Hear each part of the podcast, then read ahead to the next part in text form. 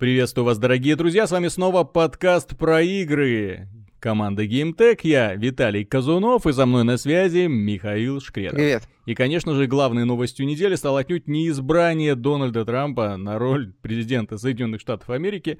Сейчас у всего мира жуткие головные боли по этому поводу, а мы же радуемся тому, что на этой неделе состоялся выход игры, которая претендует на звание «Лучшей» в 2016 году. Эта игра называется Dishonored 2. Ну что, Миша, ты прошел Dishonored, я в эту игру играю, как она тебе? Я в экстазе. Но она восхитительна местами, да неприличие, я бы сказал, восхитительно.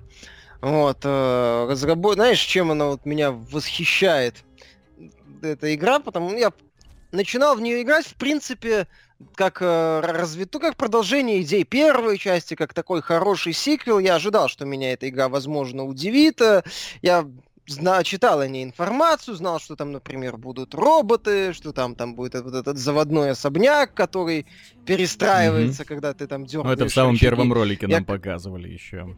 Да, то есть нам авторы достаточно много по игре показали, то есть я думал, будет интересно, увлекательно, хорошо, возможно, не сильно напряженно. Первая часть, она была больше про такого героя крутого, который прыгал, телепортировался, там выполнял всякие трюки. Про крутого, молчаливого убийцу, который не обладал собственным характером. Они, когда делали первую часть, очень много внимания обращали на Half-Life 2, в общем-то, игра и создавалась, в том числе художником, который ответственен за визуальный стиль Half-Life 2, и протагониста они решили сделать тоже таким вот доктор Фриман.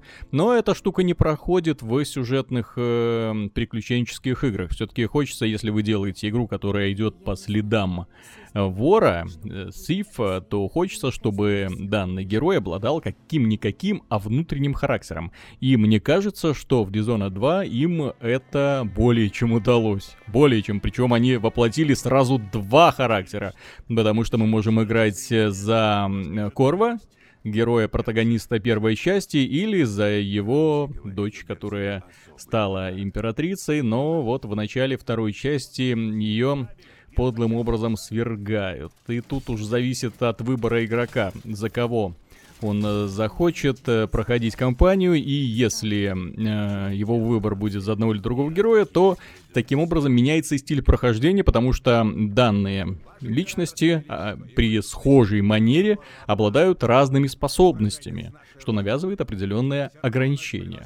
Ну, скорее не ограничение, а необходимость по-разному выбираться из непростых ситуаций. Так вот, возвращаясь к теме, что мне казалось, что я, в принципе, готов к Dishonored 2, что это будет логичный такой сиквел, окей.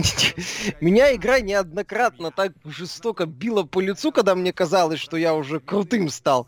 Когда ты натыкаешься на очередного врага, относительно знакомого, который был в дополнении.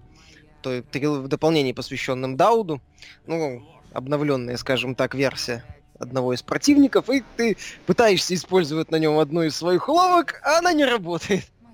Противник тебя тут же убивает. Ты думаешь, ёлки-палки.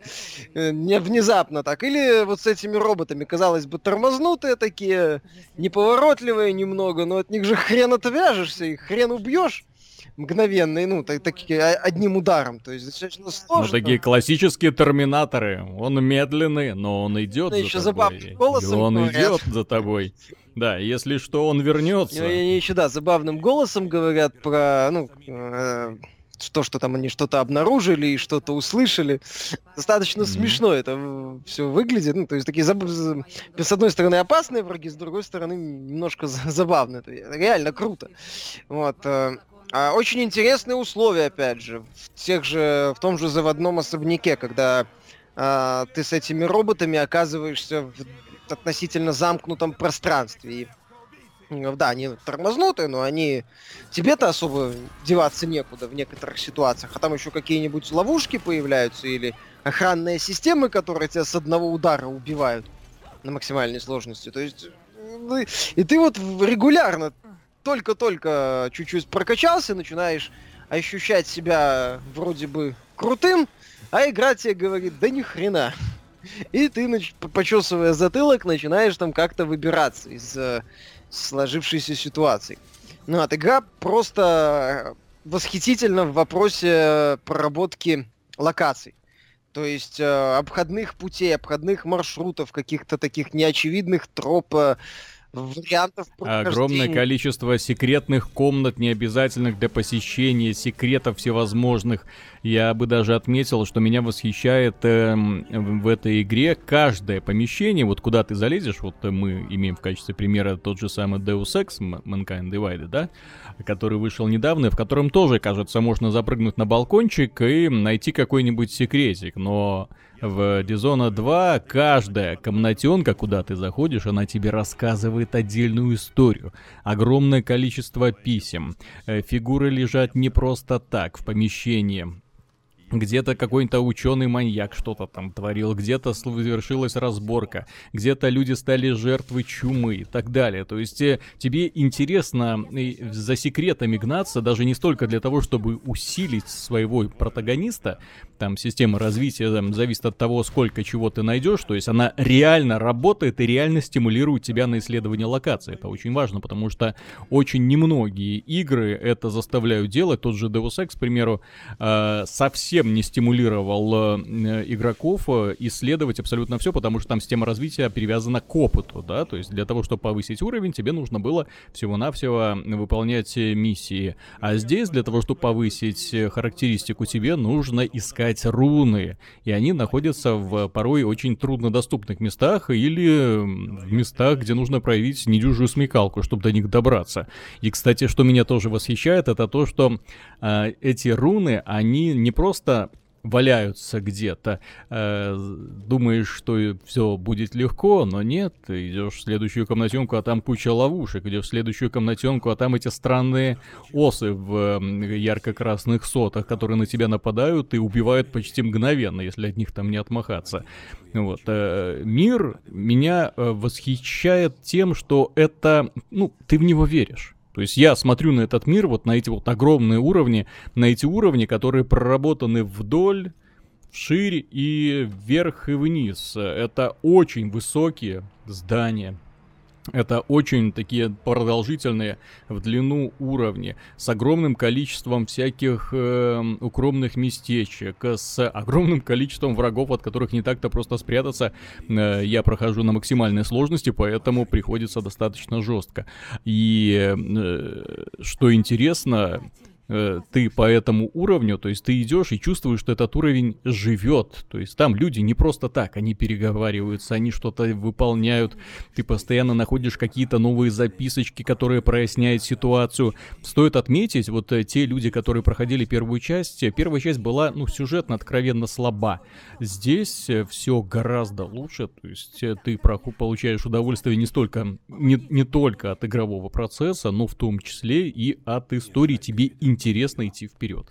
Интересно узнать, что же там за тайна скрывается впереди. Ну, потом это немного все равно превращается в относительную историю про месть. Вот, но...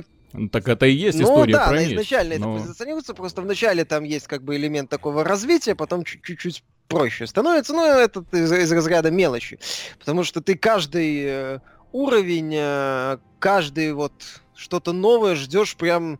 с нетерпением, ты ждешь нового сюрприза от этой игры. То есть, я же говорю, ты поначалу удивляешься, что игра тебя бьет вот так вот, потом ты хочешь, чтобы тебя ударили, ты идешь дальше, говоришь, ну давай, там, предложи еще что-то. Авторы действительно что-то интересное предлагают, то есть, постоянно новые условия, постоянно новые уровни, там, вот как они обещали, песчаная буря, вот эта вот обсерватория, точнее, это... локация, как она? Обсерватория или консерватория? Я к своему стыду уже забыл, как она называется, где чучело животных под огромных сов под потолком висят.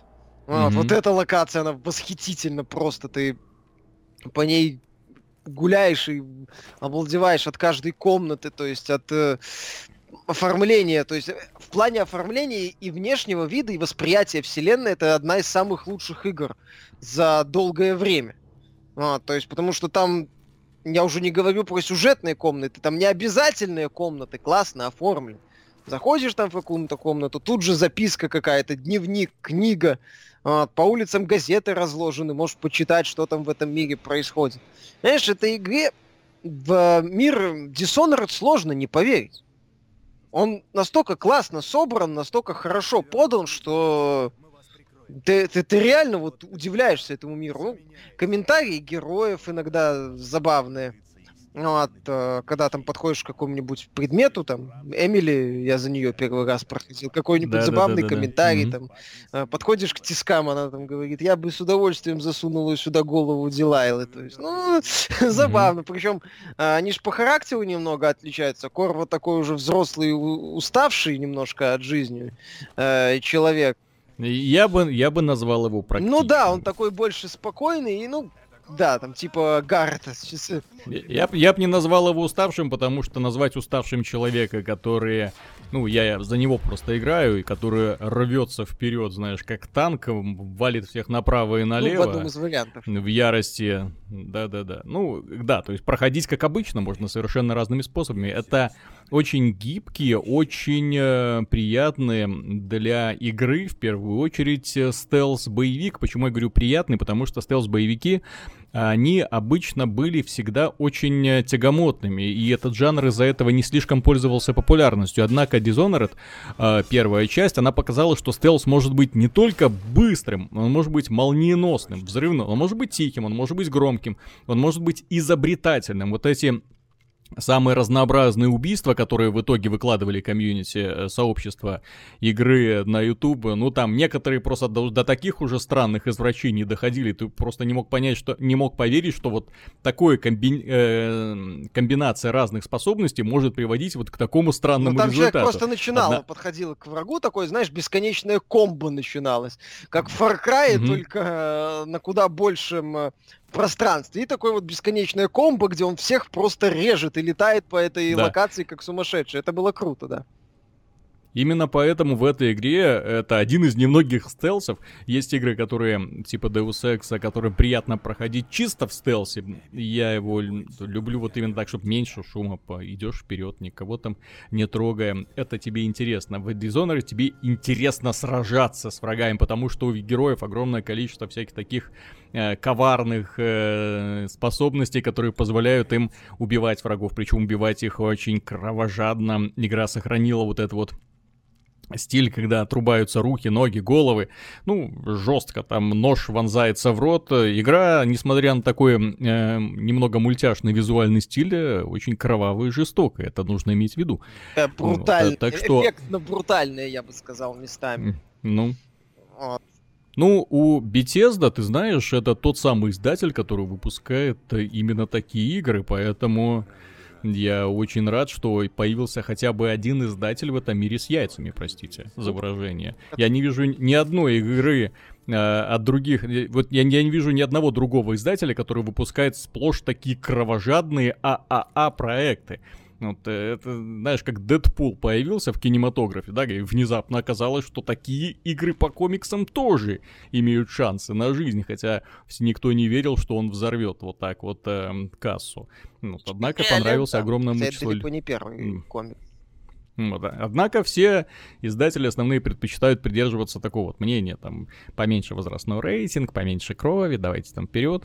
В подобных играх, где используются мечи, топоры, бомбы и прочее, ну, хочется как бы наблюдать на результат вот этого вот дела. Особенно, когда эта игра про месть, особенно, когда перед тобой все враги, которых тебе совсем не жалко, потому что ты сражаешься фактически против угнетателей. В игре очень классно вообще мир сделан в том плане, что...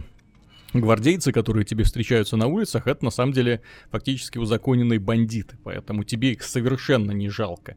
Ты можешь их усыплять, конечно, ты можешь с ними нежно обращаться, вот, однако я каждого, даже если случайно кого-то удастся усыпить, я его все равно в море бросаю, хайплату. Я использовал, ну да, я тоже проходил на High Chaos концовку первый раз. И мне понравилось. Кстати, они подтянули концовку, она более такая лаконичная, я бы сказал. Они Авторы прекрасно реализовали идею с разговорчивыми протагонистами, двумя разными, как я уже сказал. Корво, он такой чем-то, ну, собственно, по-моему, уже его озвучивает актер, который Гаррета озвучивал. Я не знаю, честно, я играю в русскую версию, поэтому мне все равно кто-то на английском озвучивает. То есть он больше такой, как это сказать, практичный, да, может быть, местами циничный персонаж. Эмили такая, она больше... вот у нее именно кровь горит, у нее больше отмщения. Вот, она такая более молодая, соответственно. Так у нее и способности соответствующие. Вот эти вот ее превращения в теневого монстра, это вау, как реализовано. Виталик, да. Авторы просто посмотрели The Darkness и сказали, давайте сделаем свою The Darkness. Вот, и она превращается, да, когда она превращается в этого монстра, если еще прокачать, то в этом обличье можно убить до трех врагов. Соответственно, ты можешь превратиться в монстра, ворваться в комнату, быстро убить трех врагов, превратиться обратно в человека, использовать вот эту его крюк-кошку, которой можно при прокачанной подтягивать врагов. Вот, подтягиваешь врага и тут же его на меч насаживаешь. Классно, то есть именно такой танец смерти. Причем знаешь, что мне понравилось? Ты делаешь это, ну, если проходишь с убийствами, не потому, что как бы тебе хочется просто вот так вот поизвращаться, а потому что это, ну, игра в том числе тебя заставляет именно комбинировать все твои умения, именно постоянно вот вертеться на небольшом пространстве или отступать, если надо, или убегать от врагов. То есть она тебя давит непростыми условиями, игра тебя напрягает. То есть, если вы хотите, не хотите напрягаться, пожалуйста, там есть легкий, нормальный уровень сложности, хард тоже. Если хотите... Стоит отметить, что в этой игре есть еще один уровень сложности, которого не было в первой части.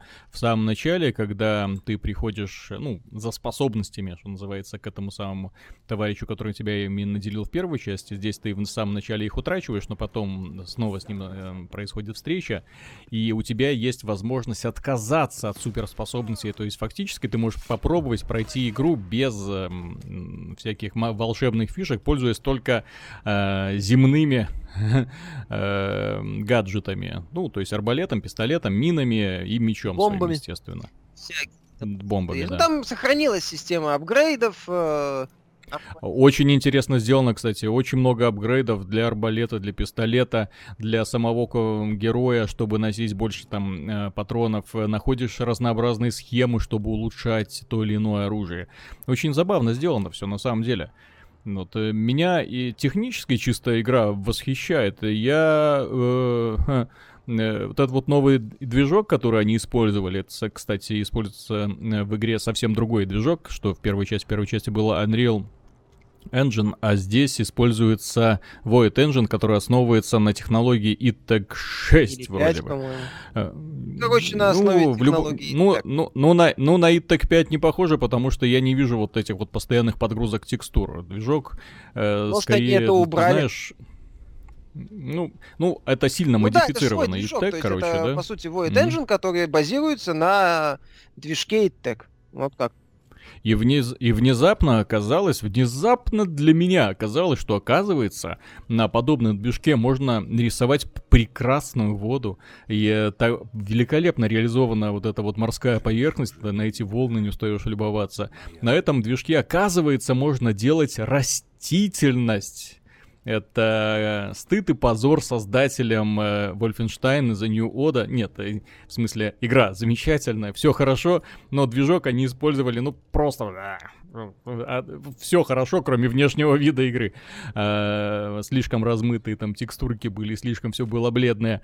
Вот, а здесь смотришь на игру света и тени. Господи, я когда последний раз завороженно следил за игрой света и тени? По-моему, только в Думе 3, где на это делалось акцент, где было много динамических источников света, где тени, соответственно, тоже так вот в реальном времени отображались. И ты там, ну, иногда в восхищении замирал, потому что, ну, ты этого до этого нигде не видел. А здесь примерно то же самое. Когда, например, мотыльки порхают перед лампой, и ты вот из-за угла заходишь и видишь на стене огромные тени такие, каких-то странных созданий. Ты подходишь ближе и видишь, что это маленькие мушки, которые там перед лампой. Я такой, вау, класс. Вот лампа, которая начинает раскачиваться и... причем лампа такая очень яркая, и острые тени начинают отбрасываться от всех элементов мебели, тоже так вот колышутся из стороны в сторону. Игра постоянно заставляет завороженно смотреть на самые интересные картины. Дело, кстати, не только света и тени, это и визуальный дизайн, как я уже говорил, уровни огромные, вверх-вниз, но при этом они настолько детализированы, что не можешь поверить, что оно настолько можно сделать вот на современном уровне. К примеру, Uncharted 4, если мы возьмем, да, там тоже огромное количество деталей, очень насыщенные деталями уровнями. Но там это, ну, что называется, в большинстве случаев пропадает без толку. Это просто создает фон коридорчику, по которому ты проходишь из одной точки в другую. Здесь у каждого элемента детали есть история! Вот что меня восхищает. У каждый человек не просто там стоит, у него какие-то отношения с другими. Можно там попытаться с ним поговорить, выжать из него какую-нибудь реплику, если это, конечно, не противник. И все это восхищает на самом деле. И движок в итоге получился весьма удачным. На PC-версии пока некоторые пользователи, ну не некоторые, многие пользователи на самом деле в Steam жалуются на технические недоработки, игра тормозит. Надеюсь, что данные проблемы будут устранены, потому что оценка игры, пользовательская оценка игры в Steam, ну, мягко говоря, плохая сейчас, да, вот в большинстве случаев именно из-за технических проблем. Так что будем надеяться, что студия Arkane как можно быстрее с ними справится, потому что, ну, на консолях более-менее гладкий фреймрейт, но на консолях я играть, наверное, не посоветую. Почему? Потому что эта игра отличается огромным количеством прямых линий. Из-за очень такой сложной архитектуры, очень большие здания с огромным количеством деталей. Ну, просто преступление смотреть на мыльную картинку. Вот просто преступление. Хочется вот как можно более четко, с хорошим сглаживанием, с хорошими тенями, с включением вот этим вот NVIDIA-вской штуки, как она, HBO. Про освещение, да, там HBO плюс есть поддержка, и антилиазинг это XA, который немножко картинку подмыливает, но он очень убирает все вот эти лесенки. FXA, который там тоже предлагается, он лесенки плохо убирает, при этом картинку все равно слегка замыливает. Если выключать антилиазинг, то, к сожалению, очень хорошо становятся видны лесенки. То есть в закрытых помещениях и в ряде локаций это не сильно заметно, но там есть очень крутые виды, такие просторные улицы с большим количеством деталей. Когда ты смотришь на, вот, скажем так, на панораму этой улицы вдали, ты видишь очень много лесенок. Это, ну, я тестировал этот момент, и это было заметно. Плохо, да. Вот. Ну, вообще, мне кажется, что авторы немного перемудрили в вопросе движка. Может, им не стоило свой делать, или, не знаю, как-то упростить некоторые составляющие, потому что... Ты знаешь, лучше пусть будет свой хороший движок, который вот они обработают, и я даже рад, что следующий Prey будет опять же на нем, но опять же зависит от того, смогут ли они на PC победить все проблемы, чтобы не было вот такой вот, что многих пользователей врубает, и что мне лично тоже не очень нравится. У игры очень нестабильный фреймрейт, то есть частота кадров в секунду, она меняется от сцены к сцене, ну, аналогично меняется, да, то есть ты понимаешь, ага, ну здесь, ну да, будет, наверное, тормозить, потому что большая открытая улица, да, и огромное количество деталей, сложное освещение, ну здесь, наверное, будет частота кадров ниже, но, опять же, не настолько ниже, не в 3 раза, чтобы падала производительность, да, хочется, а чтобы она более линейно. Я хочу сказать, что все равно у них акцент сделан на большом количестве деталей, невероятной проработке, великолепном дизайне, проработки мелочей. То есть здесь пытаться выжать еще какую-то сверхтехнологичность, может быть, было бы и лишним. С другой стороны, да, у них появился свой движок, который...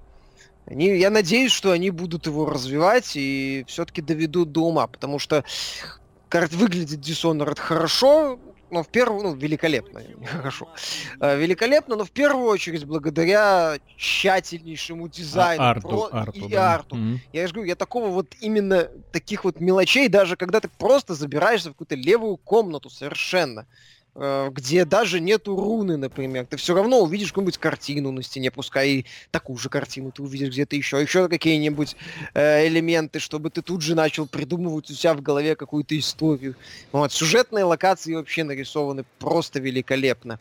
Вот, без каких бы то ни было претензий. То есть там у него там просто вот не успеваешь удивляться. В некоторых комнатах освещение так классно поставлено, что ты зашел в комнату, с одного угла посмотрел, сказал: «О, круто!» Вот, начал по этой комнате шариться, там записки искать, какие-нибудь расходники для героя. Зашел в другой угол, развернулся, посмотрел с другого угла. О, тоже круто! Причем такое восприятие немного другое. Вот это вот класс, на самом деле. Настолько, ну, опять же, это все там сделано, видно, что руками, видно, что авторы это все проработали. При этом это все на больших локациях, на огромных, нет ощущения коридорности, что вот здесь вот проработано, здесь вот, извините, уже, сюда тебе вообще идти не надо, и иди дальше. То есть вот такого вот ощущения нет. Кстати, по поводу расходников есть один очень важный момент, который стоит отметить. Дело в том, что во многих играх, чем выше уровень сложности, тем меньше тебе дают всяких ингредиентов, и тебя фактически запирают в рамках определенного стиля прохождения. Здесь, что мне понравилось, у тебя, всегда есть большой выбор, чем тебе пользоваться.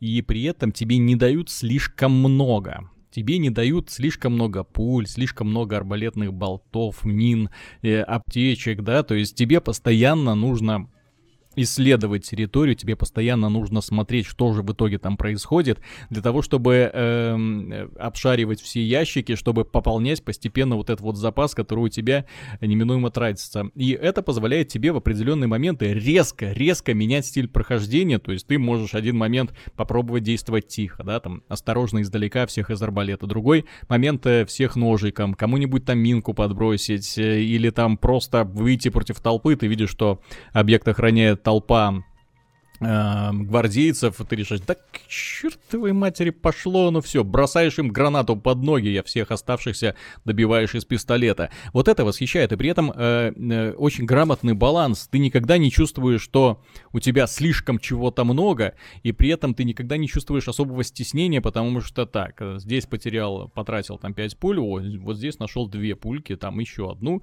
и так далее. Таким образом, ты постоянно пополняешь в таком вот режиме, тратишь ресурсы, пополняешь ресурсы. То же самое касается здоровья, то же самое касается маны.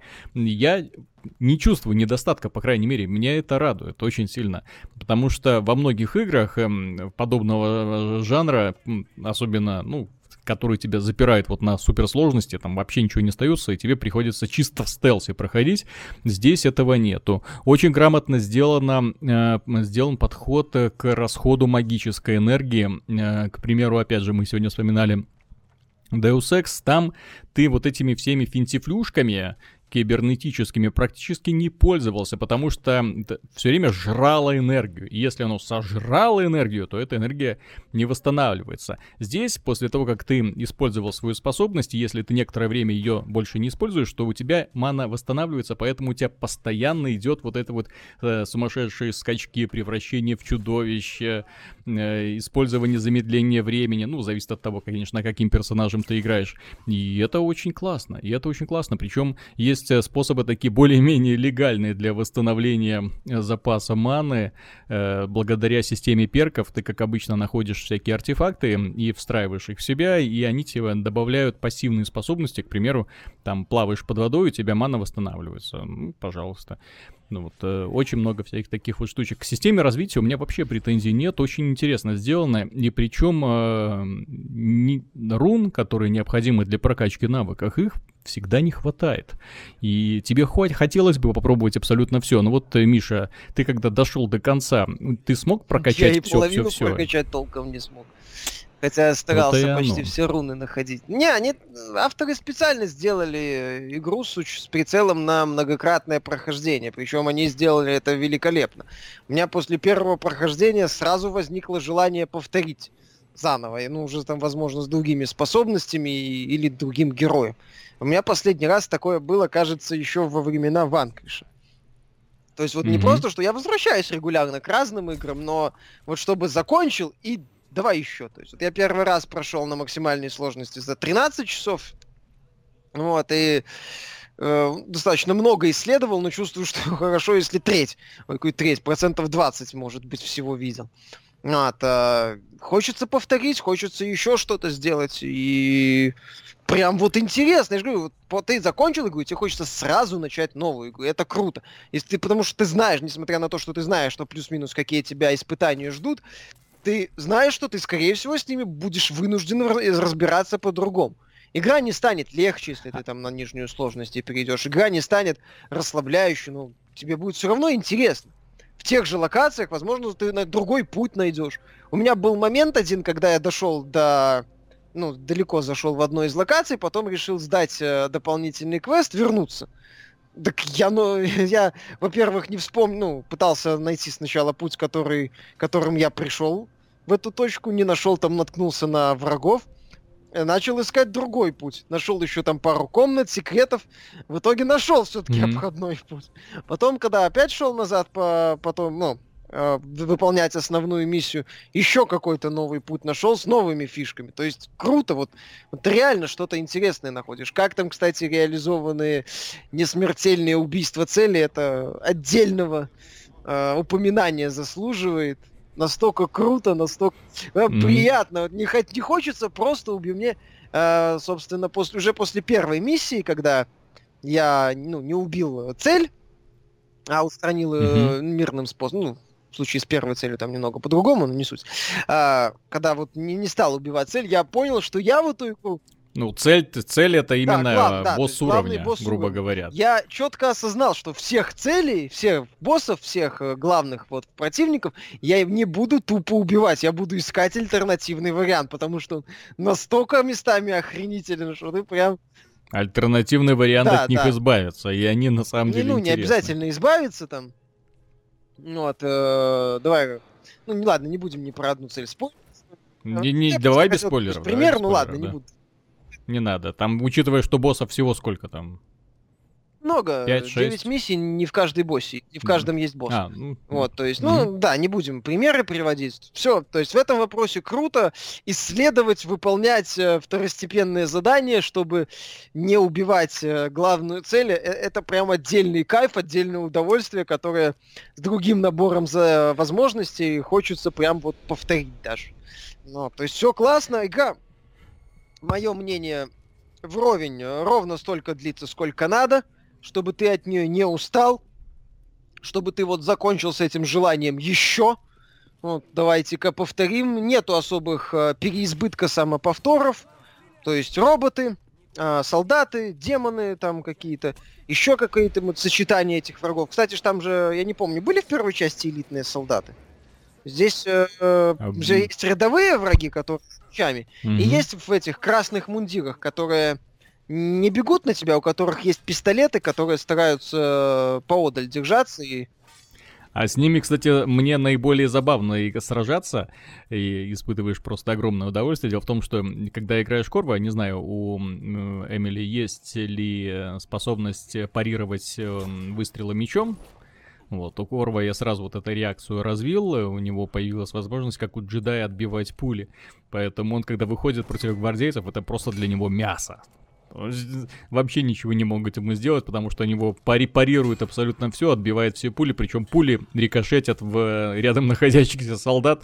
Забавно достаточно. Но опять же, это достигается только прокачкой определенного навыка, причем у каждого навыка есть еще такие специальные подхарактеристики, которые тоже нужно прокачивать, которые придают ему дополнительные свойства. Поэтому, выбирая что-то одно, ты одновременно отказываешься от чего-то другого не менее важного. Это стоит иметь в виду. В сухом остатке, что такое Dishonored? Dishonored — это игра... Dishonored 2. Это игра, которая потрясает своим масштабом. Именно огромными уровнями, с четко проработанными, где куда бы ты ни зашел, что-нибудь интересное или происходит, или происходило.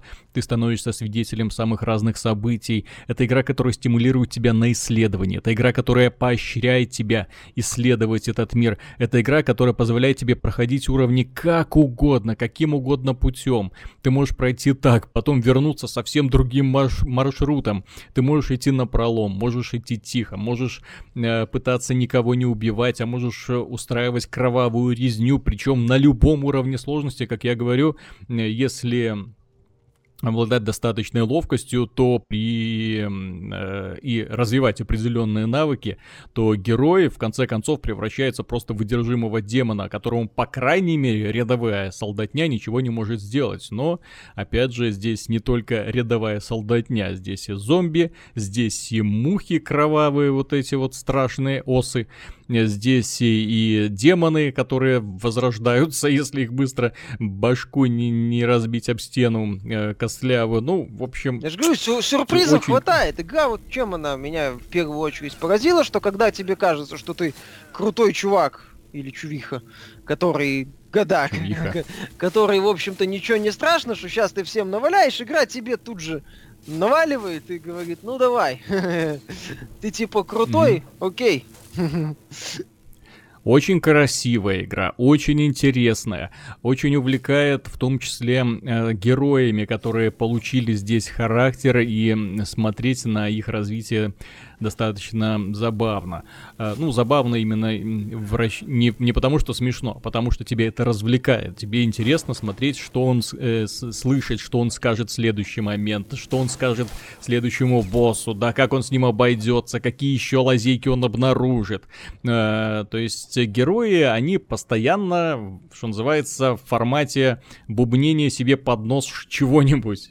И это не может не радовать. Так что, дорогие друзья, Dishonored 2 — это реально претендент на звание лучшей игры года. Это игра, которая отличается высокой динамикой. Это не ленивый стелс, это очень активный, динамичный, быстрый стелс благодаря огромному количеству паранормальных способностей. Это игра с великолепной графикой, по крайней мере на PC, с очень... большими интересными уровнями, с очень сложными уровнями и огромным количеством маршрутов, с реально... вот подобные уровни, вот уровни соты, вот которые ты исследуешь снизу, потом выше, выше, выше и выше, и постоянно что-нибудь там обнаруживается. Нет, просто там комнатенок, куда ты заходишь, а там просто пустые стены, там обязательно что-нибудь есть. И поэтому ее интересно проходить один раз, интересно проходить второй раз, интересно пробовать разные уровни сложности. Так что интересно проходить за разных персонажей, естественно. Игра предлагает уже на старте много всего разного и способна увлечь реально на десятки часов. А что дальше хочется от Bethesda? Ну, как обычно, у них будет DLC. Как обычно, я уверен, пока ничего не заявлено, но уверен, что что-нибудь будет. Будут какие-нибудь, возможно, комнаты испытаний, возможно, продолжение истории или отдельная история. Будем смотреть за этим, но, по крайней мере, возможно, New Game Plus добавят. Тоже было бы неплохо. Кстати, в этой игре нет возможности, в отличие от первой части, проходить уже пройденные уровни уже прокачанным героем. И в этом плане это такой небольшой... такой недостаток, достойный упоминания за пределами неоднозначного технического исполнения на всех платформах. То есть нету выбора уровней, нету какого-нибудь скоростного режима, где сюжет, например, убирается, и ты просто выполняешь задание без определенных составляющих. То есть, ну, тут хотелось бы, чтобы это было. Так что, ну, призыв у меня единственный. Идите, купите. Вот, и, потому что это реально пример выдающегося игрового дизайна. Именно игрового дизайна. Это не очередная бездарная песочница формата «захвати 100 вышек, победи злодея». Это не какой-нибудь простой шутер, да, где ты просто бежишь вперед, по узкому коридорчику всех убиваешь.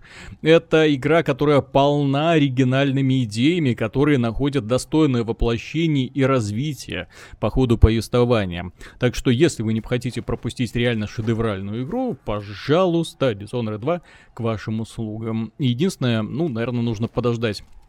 Если какие-то проблемы технического плана на PC, да, у вас будут наблюдаться, лучше подождать патчи от разработчиков. Я лично отдал настройку графики именно NVIDIA-вской утилите, да, оптимизировать, нажал кнопочку, она мне что-то выставила, и все отлично играется, не жалуюсь.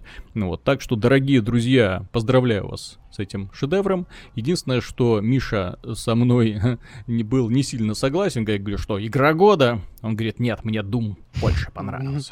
Ну, потому что мне шутеры больше нравятся. А если так оценивать, то Dishonored в некоторых моментах, да. Как минимум... Ну, это один из претендентов на звание игры года тут. Нет, но здесь самое важное, что и Doom, и...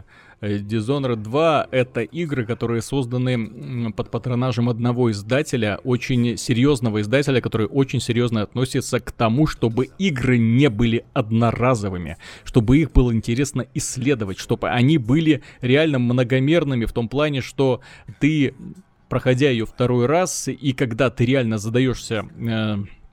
желанием открыть абсолютно все, ты обнаруживаешь новые стороны. Или когда ты пытаешься повысить уровень сложности, ты внезапно понимаешь, проникаешься совершенно новым балансом оружия, который раньше не замечал.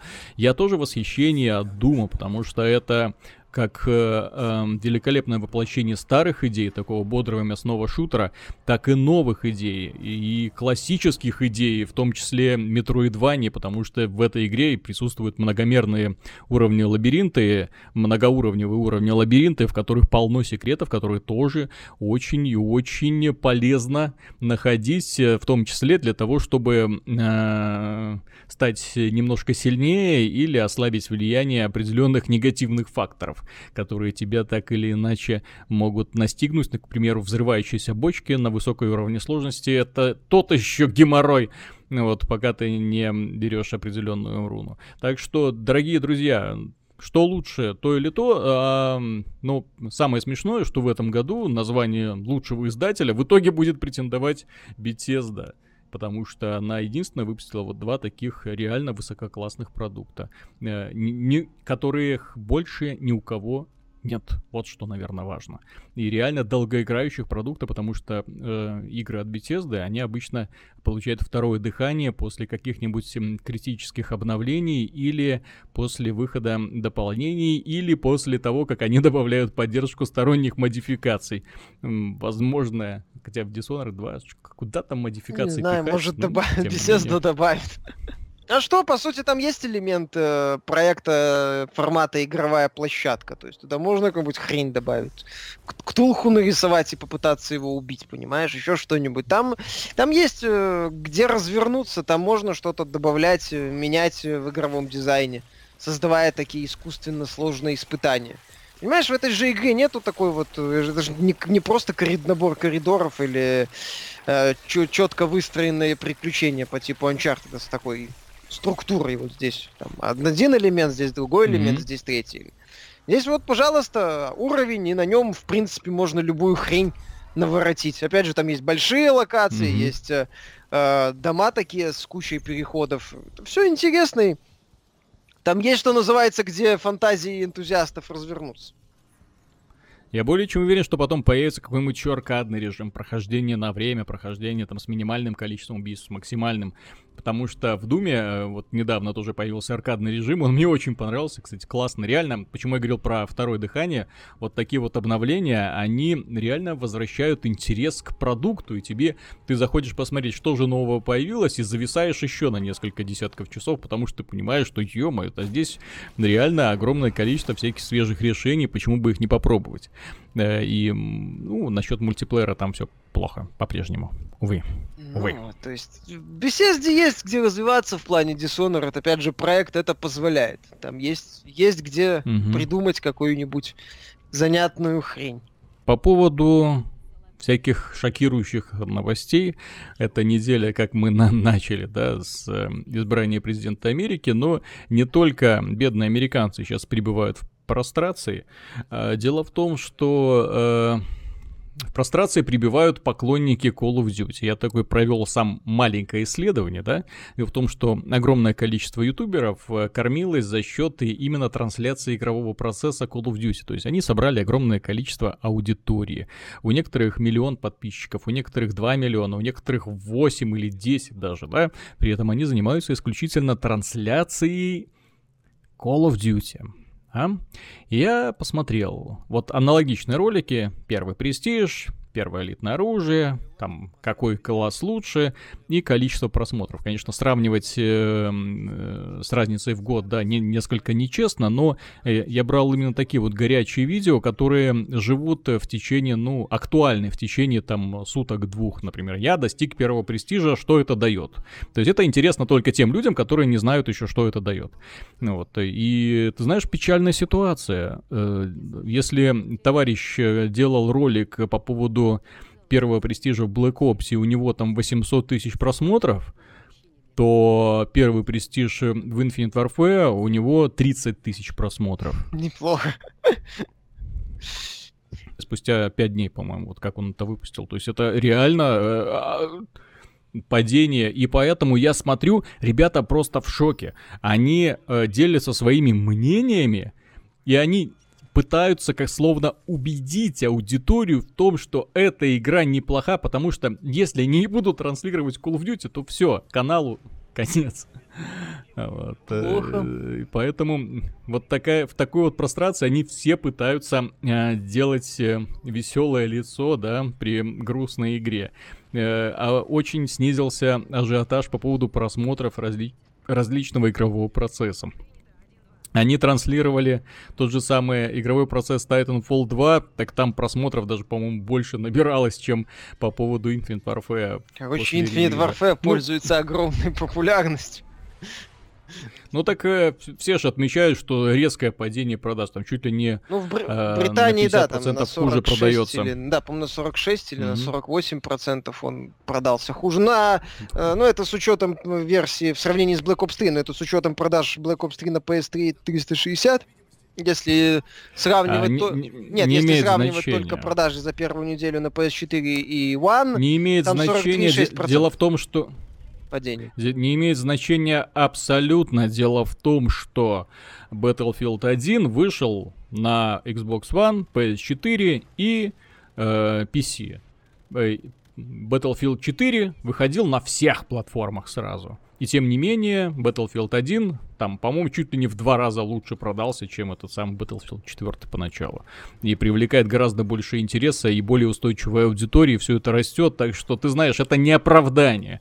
Этим можно утешать инвесторов, но на самом деле это четкий показатель того, что данная игра, именно мультиплеерная часть, поскольку является основополагающей в Call of Duty, ну, годами вы собирали аудиторию под мультиплеер, и тут провалили самое важное.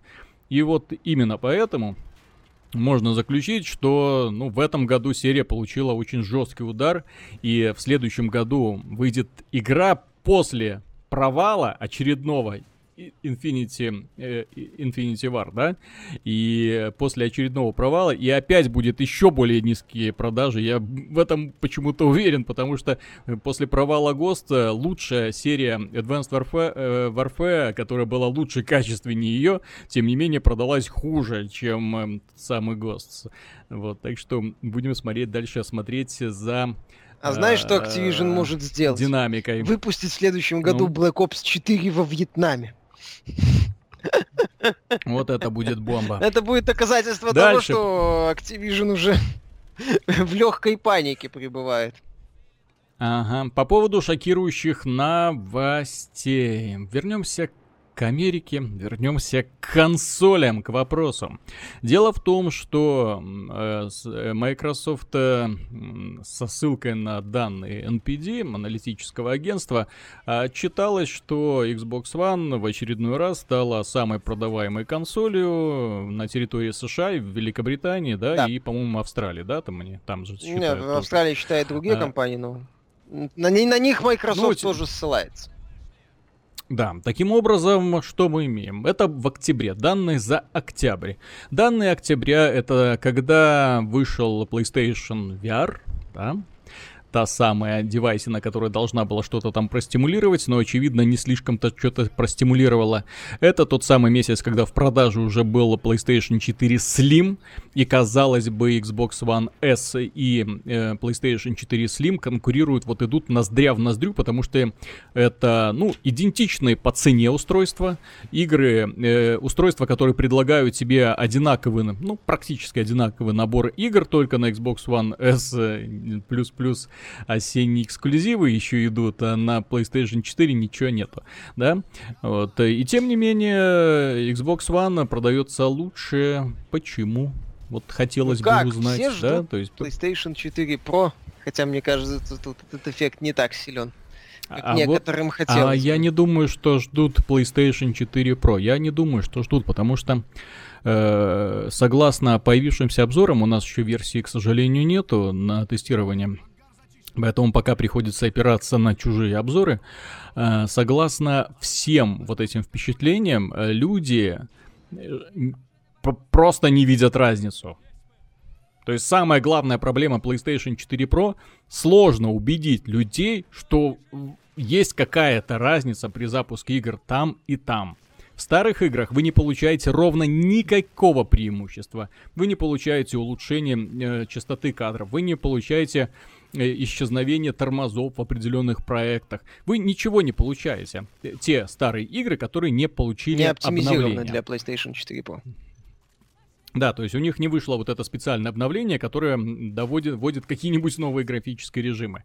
Те игры, в которых есть какие-то улучшения, эти улучшения касаются таких вот минорных вещей, как сглаживание, лучше разрешение, повышается разрешение, но при этом почти ни одна игра от сторонних разработчиков не работает, да почему бы я говорю почти, ни одна игра от сторонних разработчиков не работает в разрешении 4К, там все равно идет апскейл. И таким образом тоже очень сложно заметить разницу, особенно когда журналисты показывают, играем там в какую-то игру в разрешении 4К.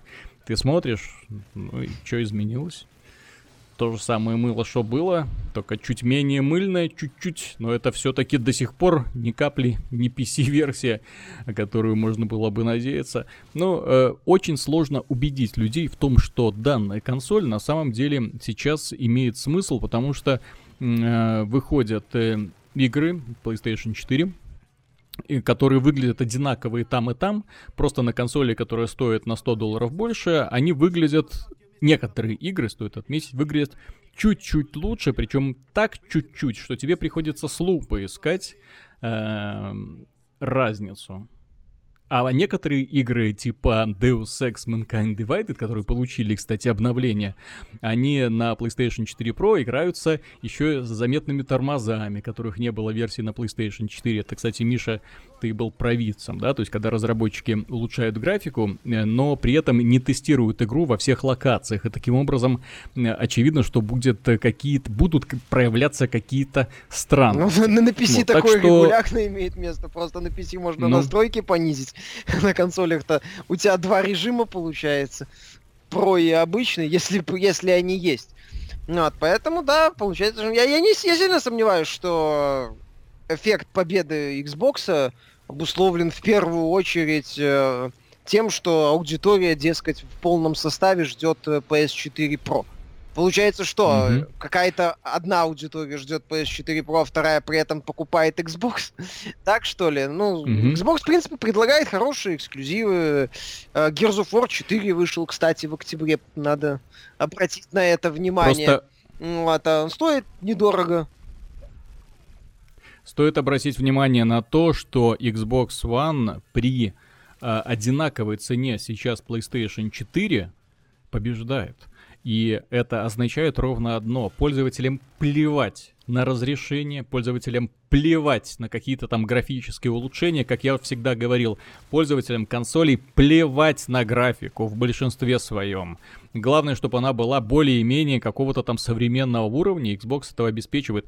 Не стоит забывать про то, что Xbox One выдает графику даже сравнительно с PlayStation 4, не говоря уж о PlayStation 4 Pro, хуже. Ну, это объективная реальность. Хуже. Ну вот, и там и разрешение часто ниже, да, и приходится жертвовать какими-то эффектами или используется очень криво динамическое разрешение, которое порой превращает картинку в, чуть ли не в разбитые пиксели. Я видел подборку. Как это наблюдали пользователи Battlefield 1, такие с немыми вопросами в Твиттере. Это означает, что у меня консоль сломалась или чё? Да, то есть, когда картинка внезапно рассыпается пикселями. Или это такой вот хитрый способ пикселизации? Dishonored, кстати, Old на консолях, на Xbox One тоже мылит. Будь здоров. Он мылит ужасно. Уж мылит ужасно. Я смотрел сравнение, версия для Xbox One, это просто вот, очень мыльная. Так что не покупайте на Xbox One. Может, и пойдут и купят, ты же сам сказал, что им без разницы.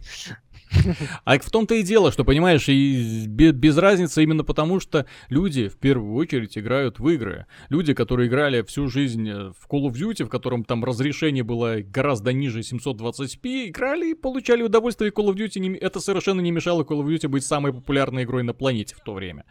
Ну вот, так что не имеет никакого значения. Главное предоставить пользователям дешевую консоль, понятные какие-то там акции маркетинговые, какие-нибудь там заманухи, и плюс правила Microsoft. В этом году они выступили осенью с отличной линейкой эксклюзивов и очень достаточно сильной, то есть эти эксклюзивы послужили очень неплохим лицом платформы для того, чтобы показать. Вот смотрите, что есть у нас, а у них такого нет. Ну, Microsoft сейчас в позиции Sony во времен PlayStation 3, когда Sony выпускал достаточно много. Они должны бороться, Sony выпускал достаточно много эксклюзивов, чтобы не окончательно отстать от Microsoft. Поэтому сейчас Microsoft делает то же самое, выпуская крепкие эксклюзивы. В сентябре было Forza Horizon 3, в конце сентября. В середине октября был Gears of War 4.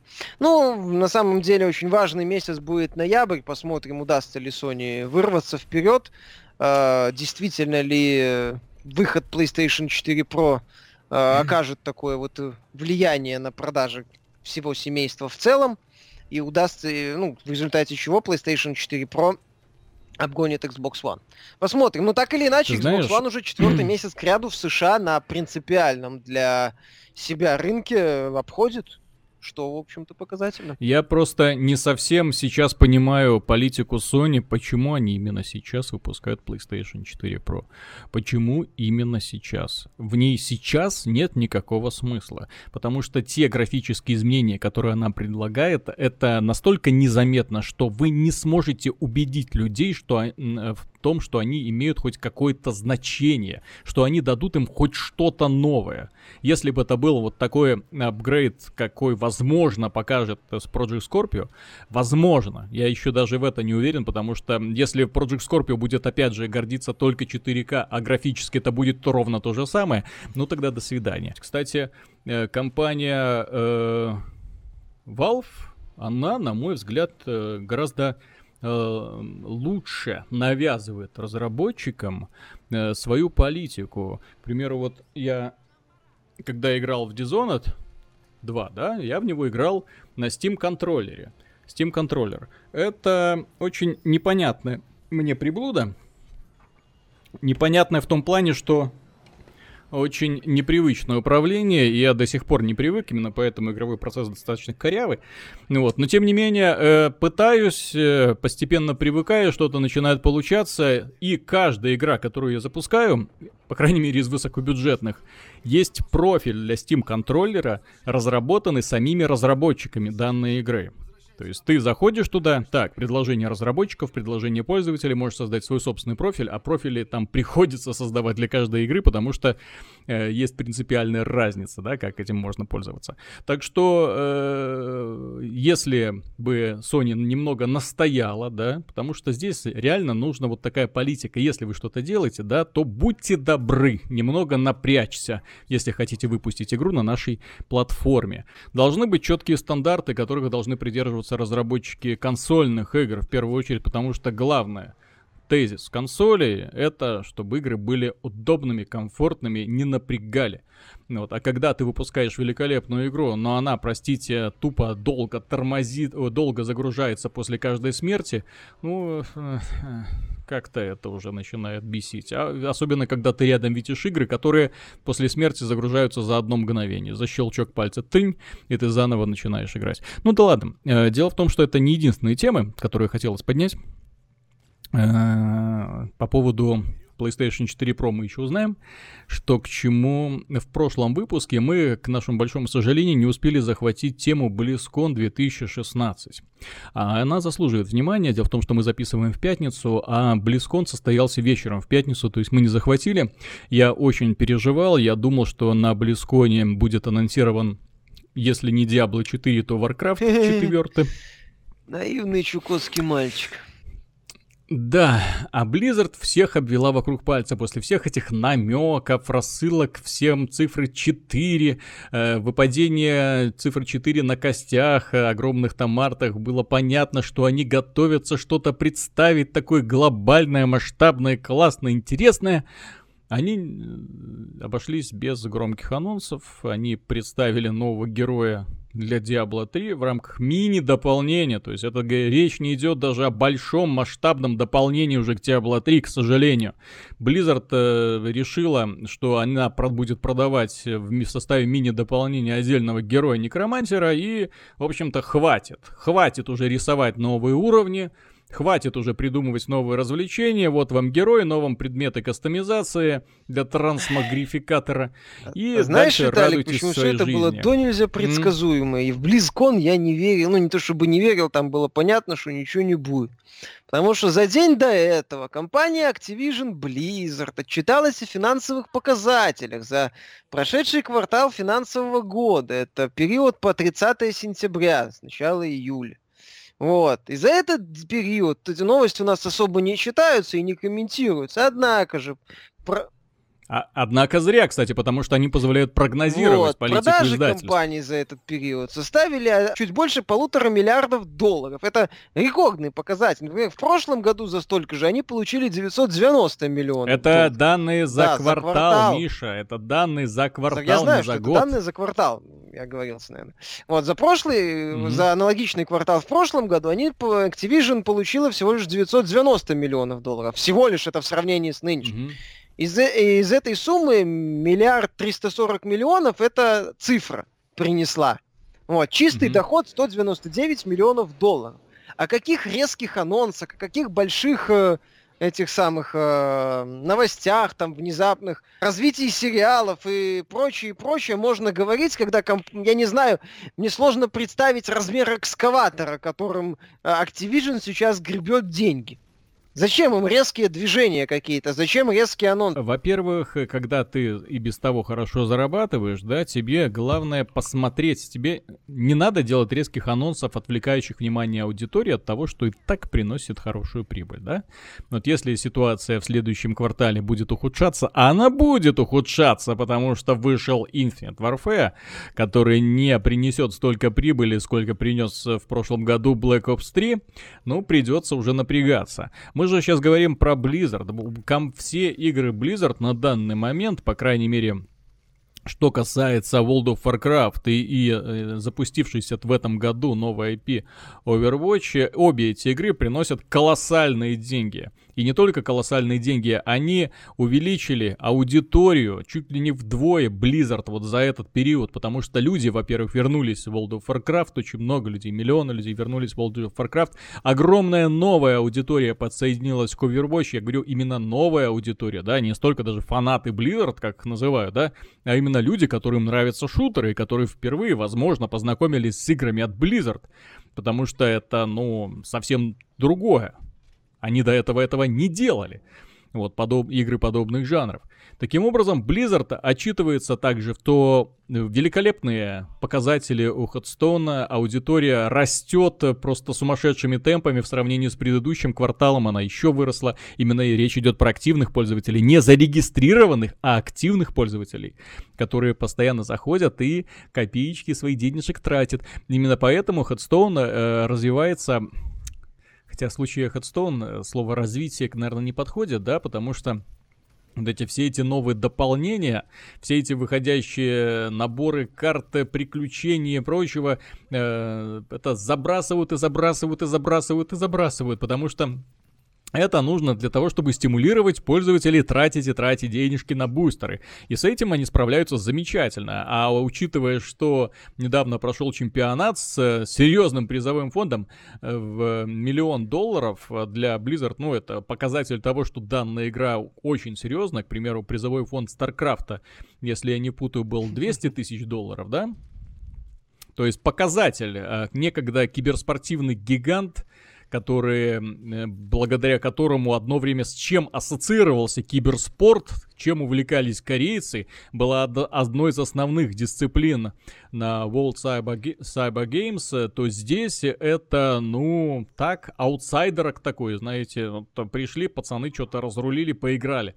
Вот. А здесь какие-то карточки, кстати, стоит поздравить российского чемпиона, стал русский парень Павел Бельтюков, товарищ выиграл $250 тысяч, молодец, и все критики в адрес киберспорта на это могут заткнуться, да? Это да. Вот, потому что, ну, блин, человек пришел, увидел и победил. Молодец, причем это какая-то там коллекционная карточная игра. Ну вот такие вот призовые фонды. Именно поэтому Hearthstone и будет популярен, потому что ребята подходят к развитию своих продуктов именно с точки зрения профессионального спорта. Если есть любительская лига, есть, что называется, игроки-любители, есть полупрофессиональные лиги, есть профессиональные лиги и есть, наконец, предел мечтаний. Какой-то супер чемпионат с сумасшедшими бабками в итоге, который уходит победителю или победителям. Все-таки там призовой фонд разыгрывается между несколькими финалистами, теми людьми, которые выходят в четвертьфинал и полуфинал. Так что все имеет большое значение сейчас, на самом деле. И Blizzard активно развивает свои продукты, именно те продукты, которые будут приносить им деньги. Именно поэтому основная часть пресс-конференции Blizzard была посвящена, именно вводной пресс-конференции, я имею в виду, была посвящена Overwatch, как ни странно, потому что нам представили нового героя, новые карты, новый режим аркада, где появились дополнительные режимы для 1 на 1, 3 на 3, то есть такие более быстрые, интересные противостояния для того, чтобы привлечь какую-то новую аудиторию, попытаться привлечь или удержать людей, которым уже немного осточертели бои 6 на 6, вот с перетягиванием вот этих вот контейнеров, которые едут по арене. Нет, они добавляют что-то принципиально новое, и нельзя этому это не приветствовать. А вот игры, которые типа Диабло, очевидно, что Диабло они уже спускают на тормозах. Очевидно, что, возможно, готовился анонс Diablo 4, а потом решили, да ну нафиг, зачем? И так все хорошо, и так акции будут ползти вверх после таких-то финансовых отчетов. Да вы что? Какой Diablo 4? Зачем, вот, говоря о финансовых отчетах, а зачем отвлекать пользователей от проектов, которые несут золотые яйца? Именно так. Играйте в Warcraft. Играйте в Warcraft. Играйте в Hearthstone. Играйте в Overwatch. Играйте в Hearthstone, да. Просто из таких игр, как Diablo, денег не выжить. Ну, может быть, и выжить. Вот сейчас они будут попытаются продавать классы. Если пойдет, получится, да. Сейчас они попытаются продавать... Ну, они уже не попытаются, они уже достаточно это практикуют. Продавать классы для кооперативного режима в StarCraft 2.